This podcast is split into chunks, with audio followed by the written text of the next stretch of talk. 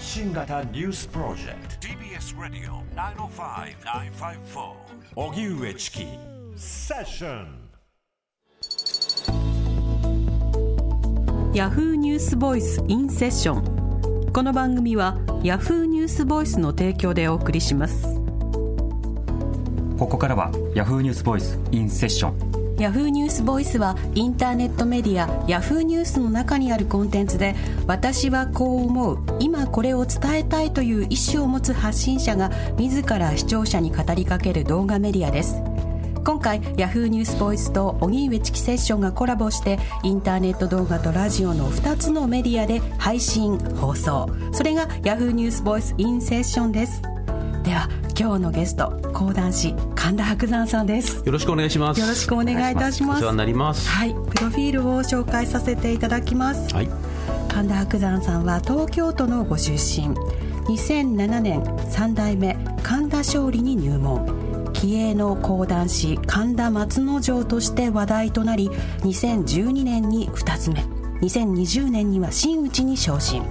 大名跡の6代目神田伯山を襲名されました。一方テレビラジオ YouTube でも活躍なさっていて TBS ラジオで毎週金曜夜9時半に放送中問わず語りの神田伯山での歯に衣着せぬトークが人気を博しています。今聞きたい当事者からの声私はこう思う。Yahoo! ニュースボイスインセッション。今日のゲストは神田伯山さんです。よはい。お世話になります。ろしくお願いいたします。はい。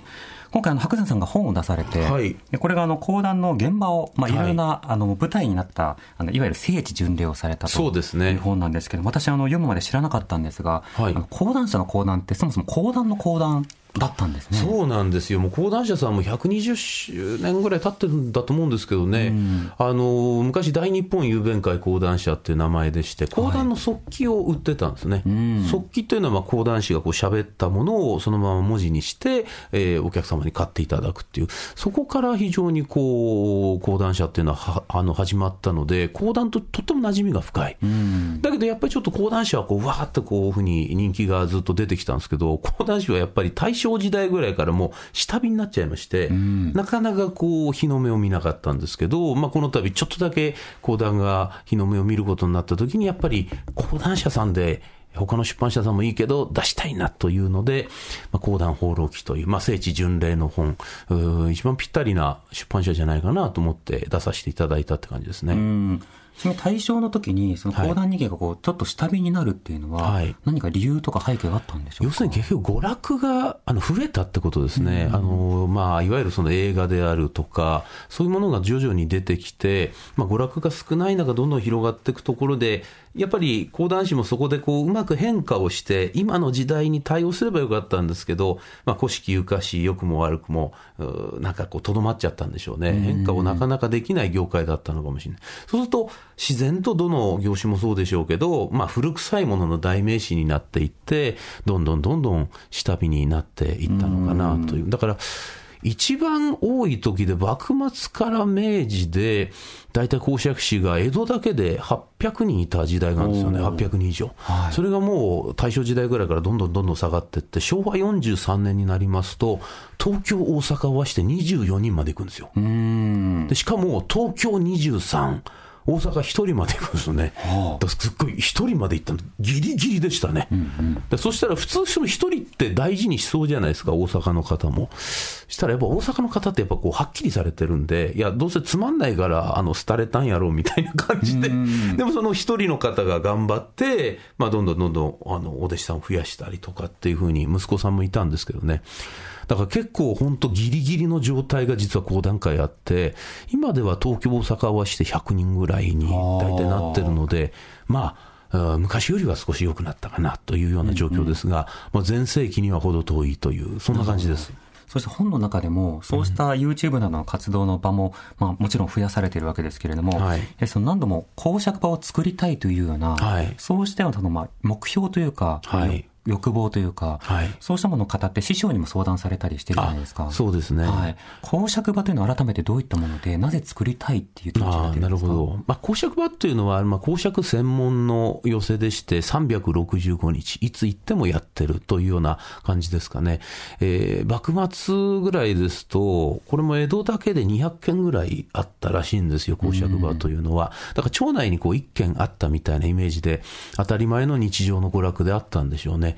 ところが、もう本木亭といって、平成2年に閉場してしまうんですけど、そこがなくなって以降、もう一件もない。うん。で私はあの寄席のお落語専門の、おまあ、いわゆるところで修行させていただいたんですが、もちろんそれも素晴らしいんですけど、やっぱ講釈がメインでやる寄席という講釈場というものがないと、そこでやっぱりこう育ってくる文化とか後輩たちに対してもそうですし、あとやっぱこう城がないっていうのはこう、侍でいうと浪人みたいなもので、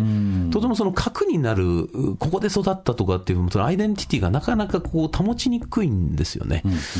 だからまあ、あの、講談っていうのは復興したんだよっていう、その象徴的な出来事として、公爵場が出来上がると、お客様が何よりワクワクすると思うんですね。で、今の時代って本当にもう、どこ行っても、地方自治体行ってもお金がない、お金がない。で、この前国立演芸場とかも建て直し、国立劇場も建て直しなんですけど、それがなんか予算が合わないんで、業者となかなかうまくできてないとか、結構お客さんががっかりするニュースが多いんですね。そういう時に、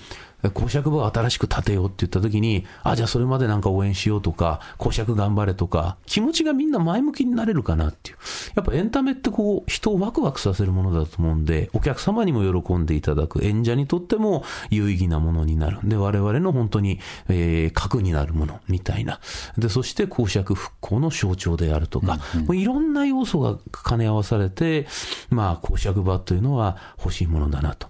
ただ気をつけなきゃいけないのは、はい。やっぱ持続可能な公爵場を作ると。作ったはいいもののすぐ潰れてしまったって、これは結構もったいないと思うんですね。で、そうした時にどうするかってなった時に、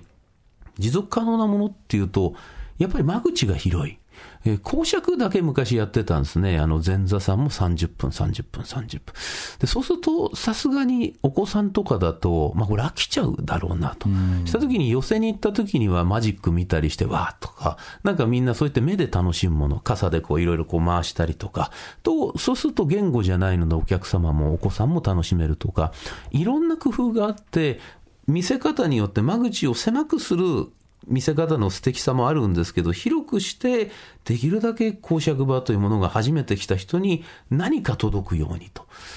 それは常に大事に考えているところですかね。うん。そうしたその場所ができるというのはどういうことなのか、あの本木店の後に跡地にも、はい。行かれて、本の中でも書かれていましたけれども、はい。現場に行ってどういうふうにお感じになりましたか？また本木亭の跡地が残念なことにですね、前までキャバクラになってたんですよ。キャバクラですか、うんキャバクラは別にいいんですけど、で、そのキャバクラも、潰れて、駐車場になってたんですよ。もうなんか、でも本木亭というものがキャバクラになったって、なんか、すごい資本主義だな、みたいに思ったんですけど、横のパチンコ屋さんも潰れちゃって、なんて不毛の地なんだと思って、で、今駐車場って、ああ、なんかあれだなと思って、で、こういう、まあわかりやすくお客様が来そうなものですらこんな風になってしまうのであれば、より公爵場というのはシビアに作らなければいけないなと。で、今公爵士が先ほど申し上げたように、東京、大阪はして100人なので、と、これ100人じゃ回らないな。少なくとも、うん、東京だけで200人ぐらいになった時に、しかもいっぱいスターが出てきて、えーそのスターがお客さんを集めるとか、そういうようなものたちも増えるとなると、もっともっと公爵士の数もいるし、お客様の人数も増えなきゃいけないし、アピールする人とか、もっと応援してくれる人、もういろんな人を味方にしないと、これキャバクラもパチンコも潰れるようだったら、まあその場がそうだったのかもしれないですけど、すごくシビアに作んないと、いざ作って、うわーってなっても、すぐこう潰れちゃったら、みんなをよりがっかりさせてしまうんで、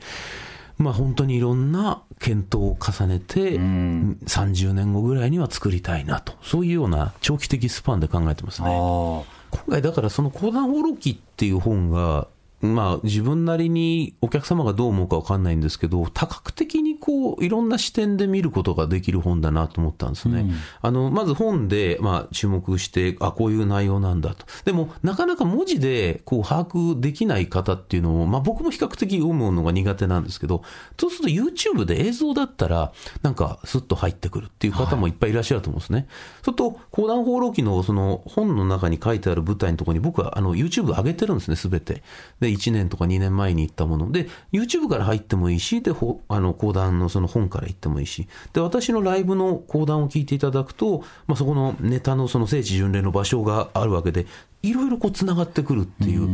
まさにいろんな視点で、あの、講談っていうものに触れていただきたいみたいな、本だけで終わりじゃなく、はい、えー、YouTube で終わりじゃなく、講談だけで終わりじゃなくって、この有機的にこう繋いでいくことによって、あ、よりこう、いろんな視点で楽しんでいただけたら、うん、すごく充実した意味のある本になるかなっていうふうに思いましたね。開かれたメディアとして、ぜひ本は手に取ってほしいですね。はい。今日はあのお話変わりまして、はい、それとは別にその若年性 ED の話ずいぶん変わりましたね。変わりました。あの番組の中でもあのしばしばあの触れられてい。て、でセッションではそのいろんな例えばその疾病とか、はい、その病気とかそれから体験の話を通じて、はい、あ自分一人じゃないんだと、あとは他人を理解するためにいろんな情報が必要なんだっていうことも伺ってるんですが、はい、これいつ頃のお話だったんですか？これはですね、まあ具体的にっていうのちょっと覚えてないですけど、中学生の頃だったとは思ってますね。うん、でそれからやっぱり数年間、大学ぐらいまで、その若年性 ED というのをまあ患っていまして、うん、で、これもですね、あの、やっぱりね、問題なのはね、孤立するんですよ。つまりどういうことかっていうと、そんな若年性 ED なんていうのを扱ってるメディアがまずないんですね。で、僕が今40なので、えー、25年前とか、もっと前ですか、そうするとネットもあんまないんですよ。はい。そうすると、すごくですね、あ、こんな風な病になってるの、私だけじゃないかな、みたいな感じにこうなってくるんですよね。で、今だったらネットで繋がれたりとか、まあもっと、いろいろ情報を知る機会があると思うんですけど、当時はやっぱりこう孤立していく。わで、やっぱちょっと親にも相談しづらい。で、私の場合は特に小学校の自分にも、あの、父親がもう死んでましたんで、そうすると、異性である母親にも、より相談ちょっとしづらいんですよね。うん。で、まあ、冷静に考えたら医者に行けばいいっていう一択なんですけど、なんか医者に行くのも、なんか、こう答え合わせみたいなのも怖いな、みたいな感じで。で、とりあえず生きてるし、特になんか大きな問題はないぞと。その別に翌日も活動は普通にできるから。だから ED であるということはちょっと困っちゃったなっていう。で、そうすると、中学生、高校生になってくると、こう、まあ、あの、付き合ったりとか、こう、まあね、あの、いろいろ交際をしたかったりもするんですけど、それも、ちょっとやっぱこれが引っかかるわけですよ。やっぱ ED ってやっぱ問題なんじゃないかなっていう。でもそれも、ね、あの、だから普通みんな、その、なんか彼女を作るとか、まあ同性でももちろん今の時代あれなんですけども、なんかそういう話題で盛り上がったとしても、はい、彼女を作る一個前にも大きな山の ED があるから、で、もちろん、その付き合うっていうのは ED がどうのこうのじゃないっていうのは大人になればわかるんですが、子供ですから、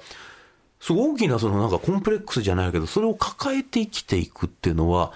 結構当時は大変でしたよね。うん、うん、でも逆に言えば、